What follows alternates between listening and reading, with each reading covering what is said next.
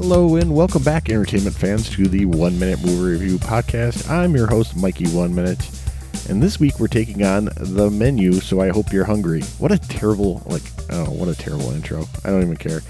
You know, I like my terrible dad jokes, so I got to do that. Uh, speaking of which, let's just do a couple of them.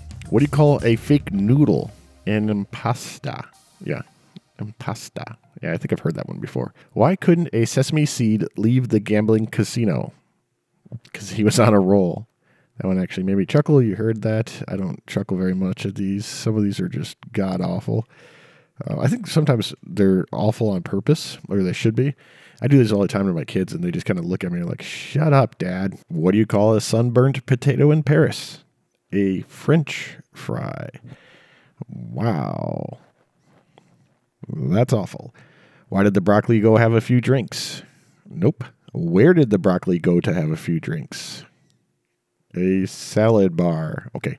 Now that I've drove you out of the podcast, and with good reason, uh, don't forget about the Buy Me a Coffee app and sponsor an episode. I have a couple of those inbound. Hopefully, I get to Tony from There's a Better Podcast, The Stupids. Uh, he requested uh, in the next week or so. I told him specifically, hey, you don't have to make me watch anything stupid. It could be something that you like. So he took that as a challenge and find something literally that's called The Stupids. So I can't wait to get to that and how stupid's going to make me after that. But let's jump right into the menu. It's uh, currently on HBO Max. It's got a runtime of one hour and 47 minutes, and it earns every bit of that and a quick casting of uh, Anya, Taylor Joy, Ralph Fiennes, Nicholas Hoult. There's a whole bunch of Judith Light makes a guest appearance. I haven't seen her in forever. Wouldn't see on Who's the Boss? And uh, our buddy uh, John Leguizamo, who plays like basically the same role he's ever done in his life. The ratings are in uh, re- release year was in 2022. So 60 seconds on the clock for the menu. What's it about? A group of rich elites pay an extreme amount of money to have a private dinner on a secluded island, but, but not everything is as it appears. Why watch it? The all star cast does what it does.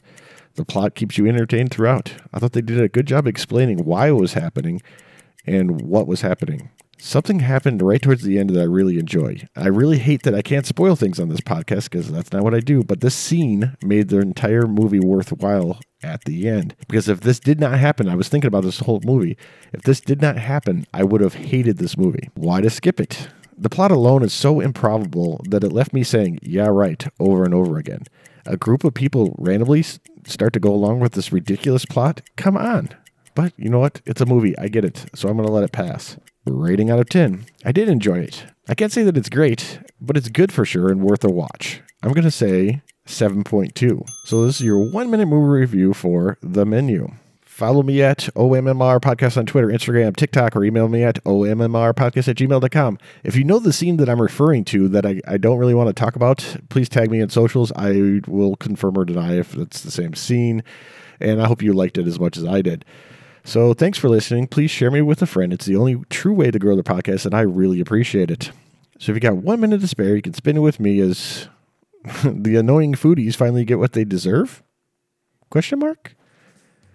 Who wants s'mores? Only if you under seen the movie that any of that makes any sense. But wait, what?